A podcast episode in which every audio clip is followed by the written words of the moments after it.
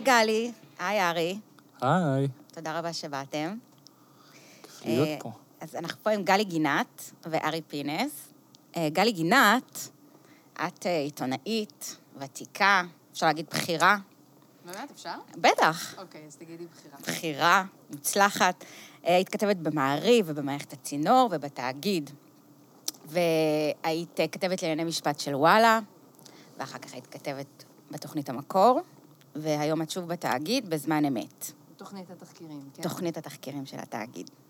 וארי פינס, אה, שקודם כל עובד, היום גם עובד בזמן אמת, בתאגיד, נכון.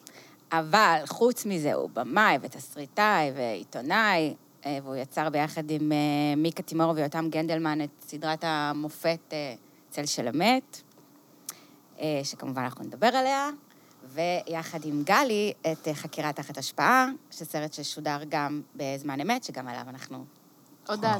תחת מיד, הודעה תחת השפעה, סליחה, הודעה תחת השפעה, אה, שתכף אה, נדבר עליו.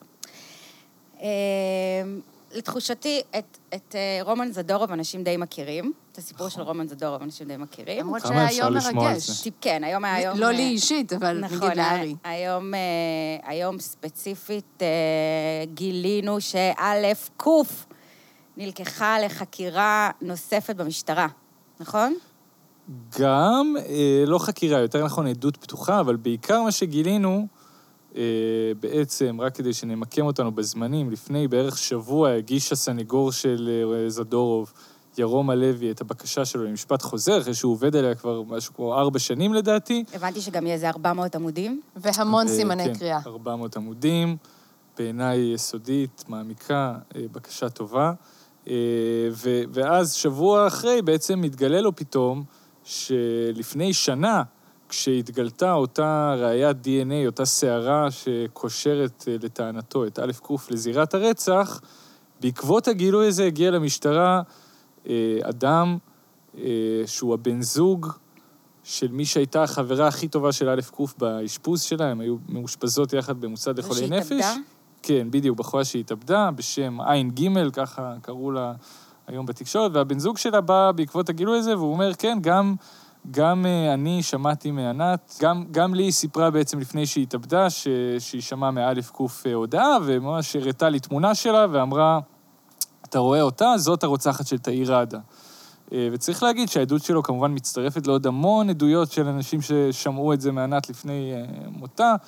וכן, מה שמעניין גם שבעצם עד היום המשטרה שכחה לציין את, ה, את קיום העדות הזאת ואת קיום העדות הפתוחה שנלקחה מאלף קוף אה, לסנגור של זדורוב, בעצם גילה על זה רק אחרי שהוא כבר הגיש את הבקשה שלו למשפט חוזר. אז איך הוא גילה על זה בעצם? הודיעו לו, אמרו לו הודיעו לו שנפלה. טעות, ופתאום הם מצאו את העדות הזאת ושלחו לו אותה. שהעדות הזו נגבתה לפני שבוע? שנה. אה, לפני שנה? לפני שנה. נגבתה העדות הזו? ממש כש, כשהתגלתה הסערה הזאת, כשהתגלתה כן. הראיית DNA הזאת. טוב, אז תכף נחזור לזדורו, אבל לפני זדורו אני רוצה לדבר על פרויקט, הפרויקט שלכם שעשיתם ביחד, שהוא אה, אה, הודעה תחת השפעה, הסרט על אה, אלישע חייבטוב, נכון. שהוא באמת אה, קצת פחות מוכר, כן, אה, פחות סקסי. בדיוק, כן.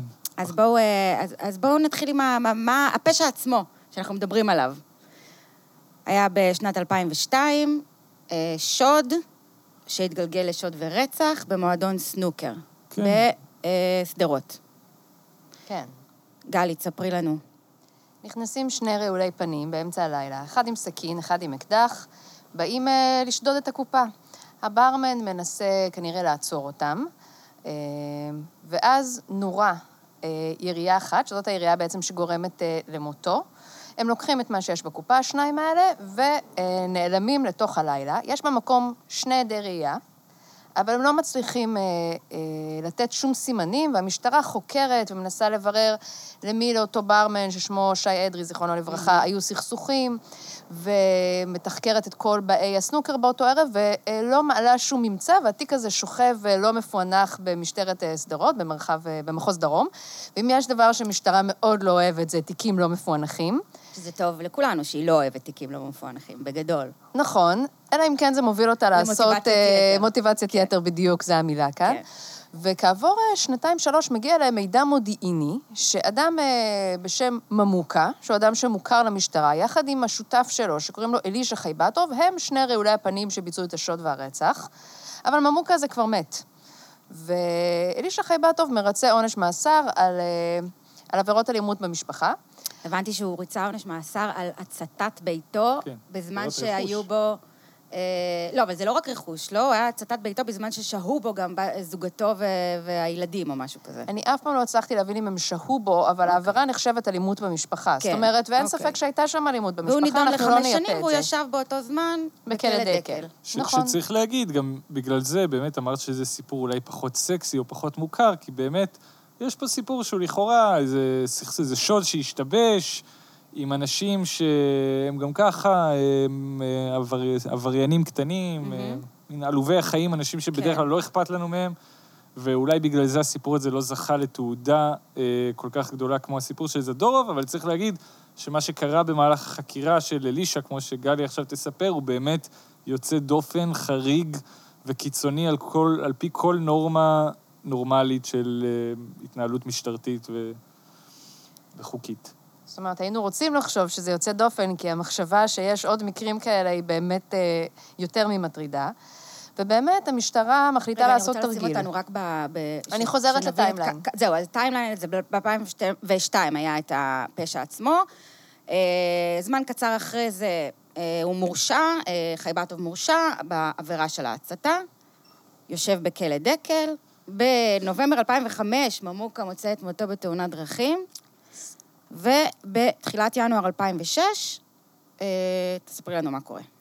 אז המשטרה, שבאמת קיבלה את אותו מידע מודיעיני שקושר את אה, אלישע חייבטוב, מחליטה לעשות תרגיל.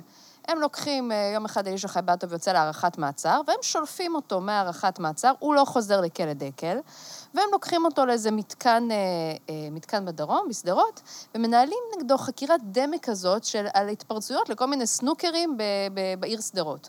ומראים לו תמונות, וכשהמטרה בסוף זה שהוא יגיד משהו שיפליל את עצמו. כי הרי אין שום ראייה פורנזית, כן. שום דבר, חוץ מהודאה, סליחה, אין שום דבר שיכול בתיק הזה באמת אה, לשפוך אור ולקשור אותו למעשה הזה. אבל אלישע לא שם לבד, הם מכניסים לו מדובב, פרקטיקה אה, מאוד נהוגה בשנה האחרונה, האמת, בשנה וחצי האחרונות, מאז סיפור אלישע חייבטוב, היא מקבלת הרבה מאוד ביקורת. מכניסים לו מדובב שמציג את עצמו כיאסר ג'רושי, המדובב עבריין שעובד עם המשטרה. זה, המשטרה בעצם לוקחת עבריינים, מסבה אותם לעבוד בשבילם, נותנת להם סכום כסף עבור כל יום דיבוב, ובונוס אם הם מצליחים להשיג הודעה. שזו אגב פרקטיקה שלאחרונה נפסלה. אסור נכון. לעשות את זה יותר. נכון. למעשה היא נפסלה, כל הסיפור הזה של אה, אה, פסקת תגמול, ככה קרא לזה בית המשפט העליון, נפסל כבר לפני כמה שנים, כן, אבל זה מדובב מהדור הישן, מה שנקרא, מדובב שעדיין אפשר היה לתת לו את ה... לא בדיוק, האמת, אבל אה, אף אחד לא לקח את אה, באמת בית המשפט העליון. במחוז דרום, לא, אולי זה לא הגיע אליהם, לא התייחסו לזה ברצינות הראויה. כן. ומאותו רגע מתחילה דינמיקה מאוד מאוד מעניינת בין שניהם. עכשיו, תביני איפה הדבר נמצא. אלישע חייבטוב לא יודע מה הוא עושה שם, אין לו שמץ של מושג מה רוצים מהחיים שלו. הוא אומר, ואנחנו שומעים את זה, המזל שלנו זה שתת-דיבוב תועד. הוא אומר, אין לי מושג מה רוצים ממני, אומרים איזה שוד ורצח שהיה בשדרות, מה אני קשור לזה בכלל? אז מצד אחד הוא לא יודע, לא אומרים לו מתי הוא חוזר הביתה, כל יום אומרים לו היום, היום, מחר. לא נותנים לו להתקשר למשפחה שלו או לאף אחד, ולמעשה הבן אדם הועלה מהעולם, ונמצא שם יחד עם המדובב, שפורס עליו לכאורה את חסותו, ודואג לו לתחתונים נקיים, ולגרביים, ולסיגריות, ולסיגריות, ולאוכל. ולמילה טובה, כי הוא הרי עבריין בכיר, ואלישע הוא דג רקק קטן. מהמם. אמ, והדבר הזה אורך כמה שבועות, עד שאלישע מאיים לשרוף את התא, הוא כבר גמור, הוא באמת לא יודע למה לא נותנים לו להתקשר למשפחה שלו, זה בן אדם שרגיל מהכלא להתקשר כל יום לאימא שלו שנמצאת, והוא אומר, היא נמצאת בשדרות, אני, אני דואג. ובשלב הזה אה, מחליטים לעבור לחקירה גלויה, ואומרים לו, אחרי שבועיים שהוא נמצא בשום סטטוס, אין דבר כזה בעולם המשפט. הבן אדם הועלה מהעולם, אומרים לו, אתה חשוד ברצח שאירע בשדרות. אה, הרצח של שי אדרי. ו... ומהנקודה הזאת מצפים עכשיו שהוא יגיד משהו באמת אה, אה, שיפליל את עצמו, אבל שוב, זה לא קורה. זה לא קורה, ואנחנו רואים גם שלאורך כל הזמן הזה, המדובב עושה המון המון המון צעדים בעייתיים. למשל, למחרת שמודיעים לו, לוקחים אותו לראשונה להארכת מעצר. והמדובב אומר לו, תשמע, עזוב אותך, אני עם העורך דין שלך, הסנגור הציבורי, אתם מוכרים אותך, אני אביא לך את העורך דין שלי, פלדמן. עכשיו, יושב עורך דין אביגדור פלדמן בתל אביב, אין לו מושג שהשם שלו נזרק באיזה אה, תא מעצר שכוח אלה בדרום. והוא אומר לו ממש, אל, אתה לא צריך את העורך דין שלהם, עד, אני... עד כדי כך שהוא לא מתקשר בכלל לסנגור שלו. נכון. ומגיע להארכת המעצר, ואומר, כשאומרים לו, יש, אה, יש סנגור, תורן מהסנגוריה הציבורית, אולי ייצג אותך, אומר, לא, לא, לא, תודה, תודה, יש לי עורך דין, הוא לא זוכר שאומרים לו פלדמן, פרידמן מתל אביב. ואז הוא מגיע לתא המעצר ומספר למדובב, ככה מאוד בהתרגשות, שכשהוא אמר פרידמן, אז כל, אה, כל השופט עשה... וכולם, שזה בעיניי אולי הסצנה הכי קורעת לב בכל, ה, בכל הסרט הזה. אבל זה לא הדבר הכי נורא שקורה שם. ארי, בוא תמשיך אותי כן, ספרי להם על ההרואין, גלי.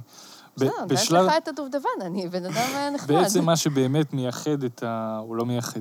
את עבודת הדיבוב הזאת זה שבשלב די מתקדם של השהות המשותפת של אה, חייבטוב ואותו מדובב, אותו יאסר ג'רושי לכאורה, בתא, אה, אנחנו מתחילים לראות שימוש בהרואין. עכשיו, צריך להגיד, אלישע לא, הוא, הוא לא נרקומן, הוא בחיים לא עשה הרואין, ורואים את זה, הוא לא יודע מה לעשות עם זה. המדובב פתאום הופיע אצלו איכשהו הרואין, אפשר להעלות תהיות איך הרואין הצליח להגיע לתא מעצר משטרתי, ועל זה אולי נדבר בהמשך, אבל איכשהו הוא מגיע לחזקתו של המדובב, והמדובב... שנכנס ויוצא, אגב, נכנס ויוצא עם תיק. אלישע לא, לא זז לשום מקום, הוא שם תקוע. כן. הוא, אין לו אפילו תחתונים נקיים לאלישע. ואיכשהו המדובב אה, אה, מצליח להכניס לשם הרואין, וממש רואים, זה מתועד במצלמות המעצר, אה, שמתחילים לעשות ביחד הרואין, והמדובב ממש מלמד אותו איך שורפים את זה, ואיך מריצים שורות, ו... ו- ואיך הדבר הזה עובד בדיוק, והם פשוט מתחילים לאורך תקופה של מספר ימים לצרוך הרואין בכמויות די גדולות. וזה מעלה כל מיני תהיות. לכאורה, הרי כשיש עבודת דיבוב, יש, שוט, יש שוטרים שמסתכלים בכל רגע נתון על המצלמות האלה, והם רואים מה קורה בתא. Mm-hmm. ואף אחד לא זה. אף אחד לא עוצר את זה, אף אחד לא תוהה איך הגיע ההרואין לתוך התא. אגב, הבנתי שהמדובב טען שבכלל חייבטוב הביא את ההרואין מבחוץ, אבל זה נשמע... בהתחלה הוא טען את זה, סביר. אחר כך הוא כבר שינה את גרסתו, והוא... אה, הוא לא הסכים לענות יותר. בתחקיר שאנחנו עשינו, הוא, הוא אישר לגלי בשיחת טלפון שהם עשו, שהוא זה שהכניס את ההרואין בעזרת המשטרה, ושזאת לא הפעם היחידה שהוא עשה את זה, אלא שהיו הרבה עבודות דיבוב אה, אה, שהתנהלו בצורה הזאת. עכשיו, צריך להגיד, ברור שכשאתה אה, צורך סם שמשנה תודעה ומשפיע על, על, על, על השכל הישר ועל שיקול הדעת שלך, כל עבודת הדיבוב הזאת, אפשר לזרוק אותה לפח. אה, ואת כל התוצרים שיצאו ממנה. אבל פה זה לא קורה. פה אה, אה, השימוש בסמים נמשך, עבודת הדיבוב נמשכת. ואחרי ו... שימוש כזה אינטנסיבי בסמים, כשנגמרים הסמים, מתחיל הקריז. Mm-hmm. כן, ואז אנחנו תופעות, יכולים לראות את אלישע מתחיל להקיא בתא, ולהראות תסמיני גמילה מאוד מאוד חמורים, וכל הזמן הזה המדובב ממשיך ללחוץ עליו ולנסות להוציא ממנו את. ההודעה הזאת ש, שהוא אה, כל כך אה, אה, זקוק לה. ו... ותוך כדי הוא מקבל גם, המדובב מקבל, אנחנו תפסנו, שזה לא אנחנו, אלא יותר הסנגוריה הציבורית, תפסה שיחות טלפון שניסו להסתיר, שהמדובב, נתנו לו מכשיר טלפון, והוא כל הזמן התקשר ודיבר עם השוטרים תוך כדי, והם הבטיחו לו שהיה לו איזה תיק תנועה. שלא יחלטו לו את הרכב, הם נתנו לו כסף לעורך דין, והם דיברו עם התובעת כדי שלא, הם דיברו עם התובעת כדי שלא יקבל אה, עונש גדול. זאת אומרת, מה זה פינקו אותו mm-hmm. בהטבות? והוא כל הזמן גם מקרב ברמה היותר פסיכולוגית את, את אלישע אליו, ואומר לו שהוא ייתן לו להיות מפיץ הסמים שלו בבתי הכלא, והוא ייתן לו להיות, יהפוך אותו לעבריין גדול. עכשיו, צריך להבין, אלישע חייבטוב, זה החיים שהוא מכיר, הכלא. אומרים לך, אתה תהיה אה, כוכב גדול בכלא, וואלה, די לא רע.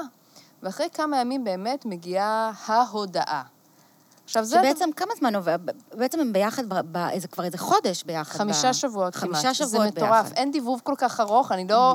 כשאנחנו ניסינו לחפש, אה, כל מי שאמרנו לו חמישה שבועות אמר שזה מטורף. נגיד, תשמעי, גם חמישה שבועות במעצר זה המון זמן, זה צריך להגיד, תנאי מעצר, חמישה שבועות זה המון זמן, וכאמור, אלישע הגיע עם תיק ללילה. נכון, ולכאורה, בהתחלה הם ניסו לטעון, מה? מה חמישה שבועות? הרי הם ניסו את השבועיים לפני זה, שהוא היה בסטטוס נעלם, ניסו בכלל לא אה, להכחיש את זה, אבל אה, זה באמת לא היה אפשרי. צריך גם להגיד, חמישה שבועות שחלק גדול מהם, או רוב הזמן, הוא לא יכול לדבר עם עורך דין, הוא לא יכול לדבר עם המשפחה שלו, ומפמפמים לתוכו סם מאוד קשה שהוא בחיים לא צרך, והוא צריך להתמודד עם כל הדברים האלה. הייתה הוראה ממש לא לתת לו לצ... להוציא טלפונים. זאת אומרת, הוראה שהסנגוריה הציבורית גילתה, אה, באמת, הייתה לו, יש לו שם עורכת דין, הייתה לו עורכת דין מדהימה, חגית לרנאו היא המשנה לסנגור הציבורי הארצי, שייצגה אותו כל כך הרבה שנים אחרי שהוא פיטר אותה באמת עשרות פעמים, דיבר אליה בצורה מחרידה, ובכלל מדובר באדם שלא קל לו לקבל הוראות מאישה. גם צריך להגיד שהוא לא- לא אדם נחמד כל כך. הוא לא אדם מאוד לא נחמד. ממש לא נחמד. הוא לא אה, טלית שכולה תכלת, ובגלל זה אולי, ה... נגיד, יותר קשה להזדהות איתו, אה, לעומת מישהו כמו זדורוב, שהוא באמת אדם רגיל מן השורה ולא איזה אדם עם רקע עברייני.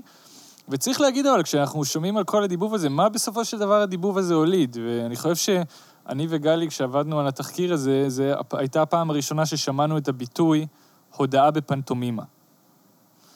תשאלי מה זה הודאה כן, בפנטומימה. מה זה הודעה בפנטומימה? בסופו ואל תעשו בפנטומימה, כי זה פודקאסט, אז כן, תסבירו זה לי. לא מתאים כן. למדיום. כן. הודעה בפנטומימה. מה זה בעצם הודעה בפנטומימה? מגיע המדובב, אומר, כשכבר ממש למחרת היה אמור להיות לו המשפט תעבורה, זאת אומרת, לעיתוי יש משמעות מבחינתו, הוא כבר היה מת לגמור את הדיבוב. לקבל את כל הפרסים שהבטיחו לו, שיסגרו לו את התיק תעבורה. ומספר שלפני כמה ימים אלישע התוודה בפניו בפנטומימה. איך הוא התוודה בפנטומימה? הוא עשה לו סימן של אקדח עם היד, שזה בעצם אומר אה, שוד ורצח בשדרות, ועשה סימן של גלים עם היד, שהוא זרק את ה... זרק את אותו אקדח אה, לים, וככה הוא הבין שאלישע מתוודה בפניו על השוד והרצח שבוצעו, ומה הוא עשה עם האקדח. וכמו שחגית לרנאו, הסנגורית שלי, שאומרת אה, בסרט שלנו, יושב שוטר בשיא הרצינות ורושם את הדברים האלה, ולא שואל את עצמו איך עושים שדרות בפנטומימה נגיד, איך עושים אה, שוד בניגוד לרצח, כאילו שניהם זה אקדח. וזה דברים שבאמת, בית המשפט בסוף, בצורה מטורללת בעיניי, נתן להם משקל, משקל מאוד לא סביר. רגע, אבל אני הבנתי שיש איזה שלב שבו הוא כן אומר, כי אני גם זוכרת שבפירוש המדובב אומר לו, עמוקה, עמוקה, שהוא מתכוון לממוקה, זאת אומרת, הם כן יש גם שיחה, לא רק פנטומימה. בשלב מסוים, כן, הם מתחילים גם לדבר אה, לכאורה על הרצח, ו, ובאמת אלישע מספר לו, המדובב שואל אותו שאלות, כמה יריות ירית. זאת אומרת, תשובה לא נכונה. אז הוא אומר שתיים, אני חושב. כשהייתה אה, אחת. כשהייתה אחת, הוא, זאת אומרת, הוא נותן כל מיני פרטים. ספר שהוא לקח איזה, לא יודעת, 40 אלף שקל מהקופה. בואו, אנחנו מדברים על סנוקר בשדרות, הסכום שאני אקח יותר קרוב ל-600 שקל. הוא מספר גם על זה שהוא אחר כך הלך לאזכרה, או, או לאזכרה של אותו בן אדם שנרצח. כל מיני פרטים כאלה שחלקם אולי יכולים להיות נכונים גם, אבל הרבה מהם נשמעים מאוד לא סבירים, וגם המשטרה לא תגיד, טורחת לבדוק אם הוא באמת היה באזכרה. זאת אומרת, אם הוא באמת הלך לשם, אפשר לברר את זה. אה, אבל בוודאות הוא לא לקח 40 אלף שקל, ולא היו שתי יריות. אבל פה אנחנו גם מגיעים לעולם מרתק של אה, הודעות שווא. כן. אה, שחוזר על עצמו באמת בכל המקרים האלה, ובאמת, יכול להיות שאם אנשים יסתכלו על השיחה הזאת, שגם הראינו אותה בתחקיר, ואם הם יראו אותה במנותק מכל שאר התיק ומכל שאר ההתנהלות הזאת בין המדובב והנחקר, יכול להיות שזה יראה להם כאילו, הנה, הבן אדם מודה, הוא כנראה ביצע את הרצח, כי למה שהוא סתם יגיד שהוא עשה את זה אם הוא לא עשה את זה? זה בדרך כלל התגובה האינטואיטיבית שלנו כשאנחנו רואים הודעות. אז זה, אני, האמת שאני רוצה שאנחנו נדבר על זה, באמת, הודאה הייתה פעם נחשבת מלכת הראיות, מה שנקרא, ועם השנים, אה, בין היתר בעקבות פרויקט החפות בארצות הברית, מתחילת שנות ה-90, הבינו שהיא לא כזו ראיית זהב כמו שחשבו, ושהרבה יותר קל ממה שאנחנו חושבים לעשות מניפולציות לאנשים, בייחוד בתנאים האלה, ואנשים, כמו שאמרנו, אה, שהם לא, אנשים מוחלשים מלכתחילה. בטח בתנאים האלה שמעלימים בן אדם, אבל תכף נדבר על זה, אנחנו נדבר על זה גם בהקשר של זדורוב, כי בכל זאת יש פה קווי דמיון נכון. אמ, אבל אני כן רוצה, למען ההגינות אה, והתמונה המלאה, אז בכל זאת, אז, אז בית המשפט מרשיע, קודם כל, בית המשפט המחוזי מרשיע את חייבטוב באפריל 2011, כשהראייה המרכזית היא באמת ההודאה, אבל אה, ההודאה מחוזקת בכמה דברים. בניסיון, בעיק- שהבאמת- הדבר המרכזי שבית המשפט ראה כדבר מה נוסף, זה איזשהו ניסיון של אלישע לתפור על ליבי. ככה בית המשפט ראה את זה. כי כשבאים ושואלים איפה הוא היה, אלישע מתקשר לאחיו ואומר לו, תגיד שהייתי אצלך. מהמם, שאחיו ברמת גן. אחיו ברמת לא גן. בשדרות. עכשיו, לדבר הזה יכול להיות פתרון נורא נורא פשוט. אלישע באמת נשאר באותו ערב, אה, באמת נשאר באותו ערב בשדרות, אבל היה לו צו הרחקה משדרות, אסור היה לו להיות בשדרות. אז אפשר לפתור את זה ככה. היה לו אינטרס לשקר. היה לו אינטרס הוא חיצוני, לשקר לגמרי. אה, דווקא העורכי דין שלו אמרו משהו אחר. הם אמרו שהוא היה שם, אה, שהוא, שהוא אמר את זה כי הוא לא זכר. הוא לא זכר 7,000 שנה אחרי. על איזה יום מדובר? אמ, יש הרבה סיבות, יכול להיות שהוא סתם, אגב, רצה למלט אה, את עצמו. כן, נבהל. ולהציל את עורו, כאילו, כי הוא קולט אה, שהקירות מסביבו נסגרים. כן. אבל הנקודה החשובה פה זה שבאמת, צריך להבין את זה, החוק במדינת ישראל דורש כדי להרשיע אדם בעבירה כמו רצח, דורש הודאה ודבר מה נוסף שיכול להיות קל כנוצה. זו ההגדרה המשפטית. והדבר מה הנוסף הזה, הוא יכול להיות דבר כזה כמו מה שאמרנו עכשיו. עקרונית הוא גם יכול להיות שחזור במקרה של זדורוב, או פרטים מוכמנים שהבן אדם ידע. זאת אומרת, בתכלס זה יכול להיות גם משהו שהוא מוכל בתוך ההודעה עצמה. ואז בעצם מספיק שבן אדם מודה, ואפשר להרשיע אותו ברצח. זאת אומרת, הודעה כשלעצמה, עם הפרטים שהיא מכילה, עם השחזור שבדרך כלל היא מכילה, יכולה להרשיע אדם בעבירה חמורה כמו רצח. אז פה, אה, קודם כל זה נכון, התיאור של המצב המשפטי הוא נכון, אה, אבל פה, מה, ש, מה שבית המשפט המחוזי ראה כראיות אה, מעבר לסיפור של האליבי שהוא אה, ניסה... שהוא היה מרכזי, כן. שהוא היה מרכזי מאוד, והוא גם כל פעם אנחנו רואים שבשיחות טלפון שהוא עשה, למשל, היה שלב שהמדובב הכניס פלאפון לתוך ה... כחלק מתרגיל התא, חקירה. כחלק מתרגיל חקירה, ונתן לו לדבר, והשיחות כמובן הוקלטו, ואז ראו שהוא מנסה לחזק את האליבי. עוד דבר שהוא מנסה לעשות זה לוודא שממוקה באמת אה, מת. נכון. נכון? הוא שואל כל הזמן לוודא, הוא אומר לאחיו, לך לבית קברות, תוודא שממוקה מת, נכון? ועוד דבר אה, חשוב, זה שאלמנתו של ממוקה סיפרה שבליל האירוע הוא חזר מאוחר הביתה, לחוץ, אחר כך הוא סיפר לה שהוא היה בסנוקר ושבן אדם נרצח ועם עוד בן אדם, ושהיא התחילה לקבל טלפונים מהאנשים שאמרו לה שהם יודעים מה בעלה עשה, אה, לאיים עליה, והדבר הרלוונטי, החשוב לענייננו, זה שהוא אמר, ממוקה סיפר לה שהבחור השני שביצע איתו את השוד ואת הרצח, נמצא בכלא. אז הוא לא זה שסיפר. זה גם שימש, כמובן, זה נסיבתי היה לחלוטין. עוד למרות דבר שצריך ש- להגיד, זה לא קושר בשום צורה את נכון. לא, והיה עוד. דבר שבית המשפט ראה, הוא טען שהיו שם אה, בהודעה אה, פרטים מוכמנים. כן. עכשיו, זה נורא מעניין. אני, כשעשיתי איזה יום הרצאה, והחלטתי לק- לקחת את כל הסיפור הזה הפוך, הפוך מאיך שאנחנו סיפרנו אותו בסרט. התחלתי עם ההודעה, ושאלתי את האנשים איזה פרטים מוכמנים יש כאן, והם אה, נתנו לי, הם אמרו, כן, והוא אמר אה, שהיה ככה, והוא אמר שהוא אה, דרך עליו, והוא אמר שדרך על הגופה, כן. והוא אמר הרבה דברים כאלה. ו... אבל כשאתה שומע את ההודעה המלאה, אז אתה מבין גם, כמו שהתחלנו להגיד מקודם, כמה פרטים מפוברקים היו שם. זאת אומרת, מה זה פרט מוכמן? בית המשפט למשל ראה כפרט מוכמן את זה שהוא ידע שהיו שניים, אחד עם, אה, אחד עם אקדח, רעולי פנים, אחד, עם סכין. כן. בואי, זה היה רצח בשדרות, מקום קטן, זה היה הרבה מאוד שנים אחרי הרצח, כשהפרטים שלו כבר פורסמו. כן, כנראה אלישע ידע באמת, כמו שכולם ידעו, מה היה שם באותו רצח. אם לקרוא לזה פרט מוכמן, לא יודעת, את בית המשפט המחוזי זה שכנע. עוד דבר חשוב מאוד שהביא להרשעתו בסוף זה שהוא שתק במשפט עצמו. נכון. ובעצם הוא לא הפריך, הוא לא, הוא לא רצה לדבר, הוא ניסה לפטר את, ה, את הסנגורים שלו כמה פעמים, כמו שאמרת. הם, אגב, הם כבר, הם ביקשו להשתחרר ולא נתנו להם, בית משפט לא נתן להם. הוא לא אה, רצה להעיד במשפט והוא לא שיתף שלו. פעולה במשפט בכלל. שפה צריך להגיד, פה המשפ... שיטת המשפט הישראלית היא מאוד שונה מהאמריקאית. אנחנו רגילים בסרטים שהדבר הראשון שאומרים לך זה ש- you have the right to remain silent. זה נראה לי ה-Fifth Amendment בארצות הברית, התיקון החמישי לחוקה, ובארץ זה לא עובד ככה, בארץ אין לך את הזכות לשתוק, בארץ השתיקה שלך יכולה לשמש נגדך. בואו נדבר רגע על למה הוא שתק, ות, וננסה להבין. מה שקרה זה שהוא כל כך היה, הרי חוץ מאותה הודעה כביכול אחרי זה, הוא לא שחזר, הוא לא עשה כלום, לא היה שום דבר. הוא היה בטוח, די בטוח, כשהם התחילו לעבוד על התיק, ונכנסו אה, חגית ודימיטרי אה, ורניצקי, שניהם מהסנגוריה הציבורית, הוא היה בטוח שהם הולכים להשתחרר, והם ניהלו איזה משפט זוטה כזה בהתחלה. אה, בשביל באמת, אה, והעלו טיעונים של הגנה מן הצדק. ובית המשפט לא קיבל את זה. וברגע ואמר, לא, אנחנו לא מקבלים את זה, נתן החלטה וממשיכים להוכחות. וברגע שבית המשפט לא קיבל את זה, אלישע התייאש. ובאיזשהו שלב אפילו הציעו לו ללכת לפסיכיאטר מחוזי, כי כאילו, מה, מה נסגר? אני לא רוצה לדבר. הוא לא רוצה לדבר עם פסיכיאטר. אתם תחליטו מה שאתם תחליטו, אני לא אכפת לי כבר. והוא שוקע באמת בדיכאון מטורף. מטורף. צריך להגיד, כשאתה תקוע כל כך הרבה זמן עם מישהו בתא, שאתה בטוח שהוא החבר היחיד שלך בעולם והמושיע שלך אולי, אה, ופתאום אתה מגלה שהבן אדם הזה, שגם... הוא התליין שלך. הוא התליין שלך, והוא גם סיפק לך הרואין כדי אולי להוציא ממך את ההודעה הזאת, שבסוף אה, אולי תשלח אותך לכלא לשארית ימיך, קשה, קשה לסמוך על המערכת שעשתה לך דבר כזה, אני חושב. אז הסרט, ואז הסרט בקיץ 2017, נכון? הוא משודר. ובאוגוסט 2018, אמ, אלישע חייבטוב זוכה בערעור, ומזוכה, ומשוחרר לאלתר. ומשוחרר לאלתר. ממש באותו יום.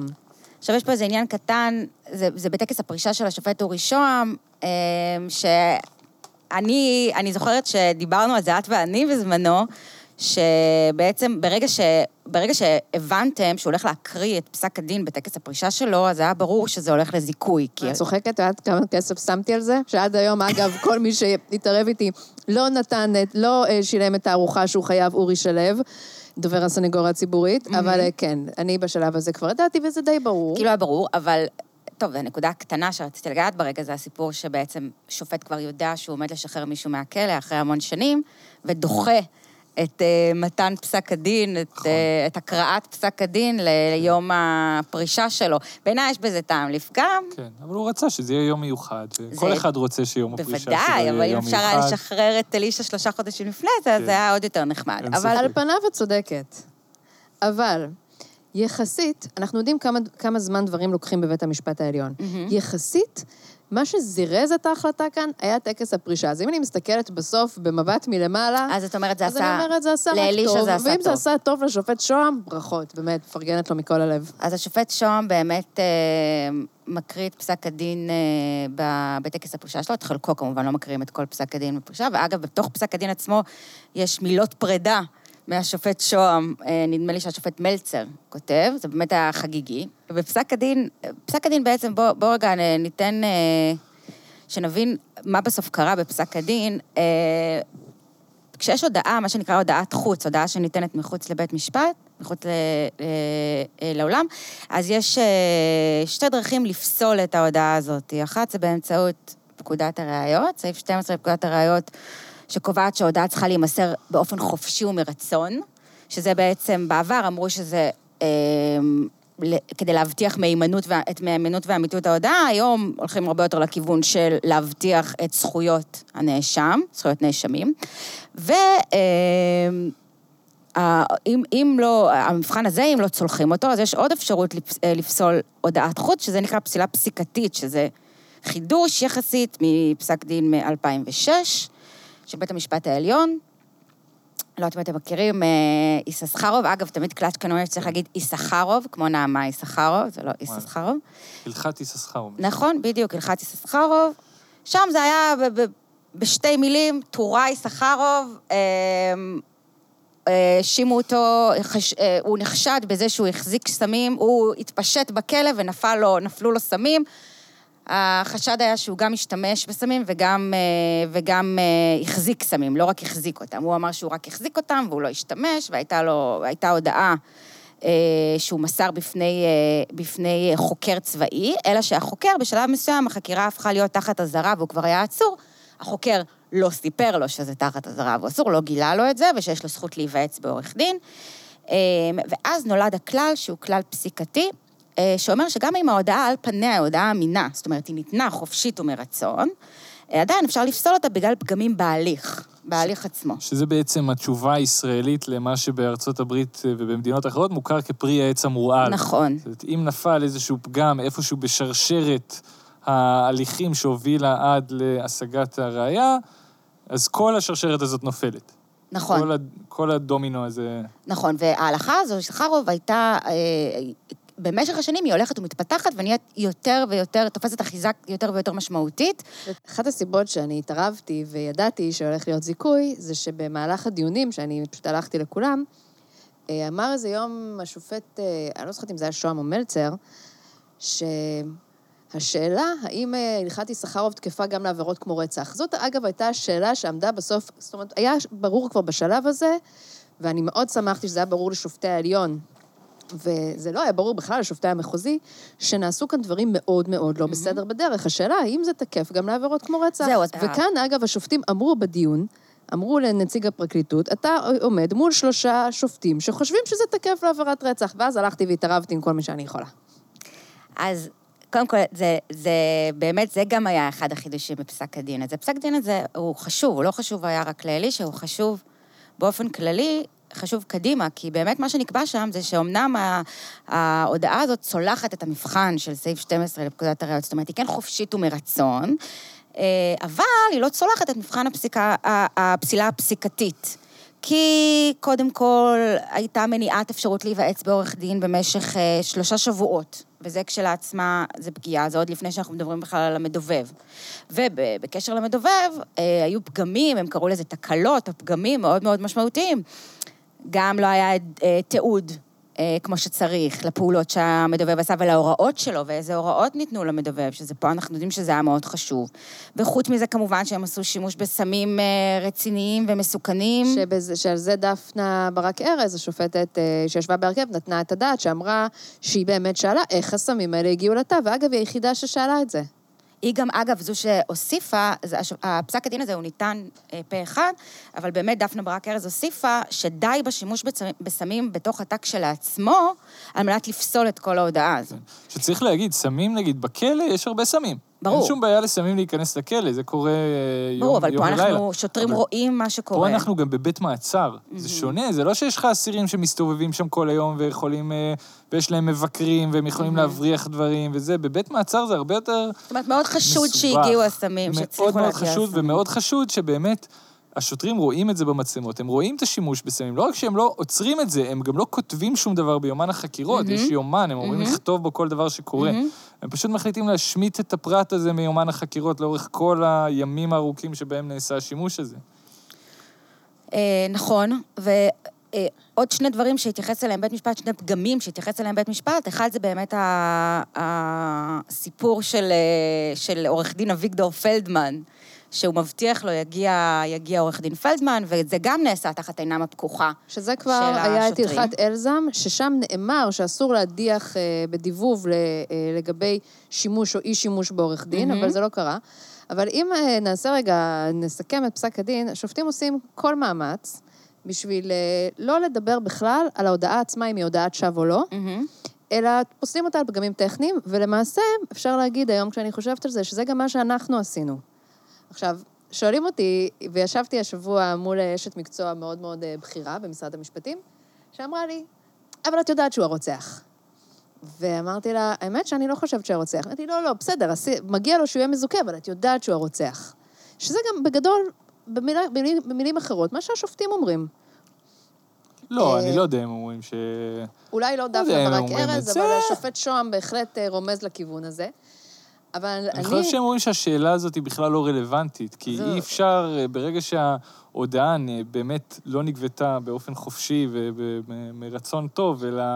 והיא ש- בעצם שימשה בסיס להרשעה. בדיוק, אז, אז בכלל אי אפשר להתייחס אליה כ... שזו גם, זו, זה מה שרציתי לשאול אתכם בעצם, כי עזבו, השאלה אם אתם חושבים שהוא חף מפשע או לא, אמ, אז קודם כל, השאלה הזו, ואני מבינה שאת חושבת שכן. אני חושבת שכן, גם אמרתי, כי אני באמת יכולה להגיד שעשיתי דבר שאני אסתכן כאן ואגיד שאני חושבת שבית המשפט המחוזי לא עשה אותו, ולא קראתי את תמלילי החקירות, כי בינם לבין מה שקרה בתא, באמת, תמלילי הדיבוב, מה שקרה בתא, באמת, אה, הבדל של שמיים וארץ, אלא הקשבתי לזה. ואלישע חייבטוב אמר שם כל כך הרבה שטויות בנוגע לאיך הרצח נעשה, שלא ומה- מופיעים בתמליל. שום דבר לא שלא התאים להופיע בתמליל. אני חושבת שהסיבה שהוא הורשע מלכתחילה, זה שבית המשפט המחוזי סמך על המשטרה שהיא תמללה כמו שצריך, ו obviously, במקרה הזה לא היה מה לסמוך על המשטרה.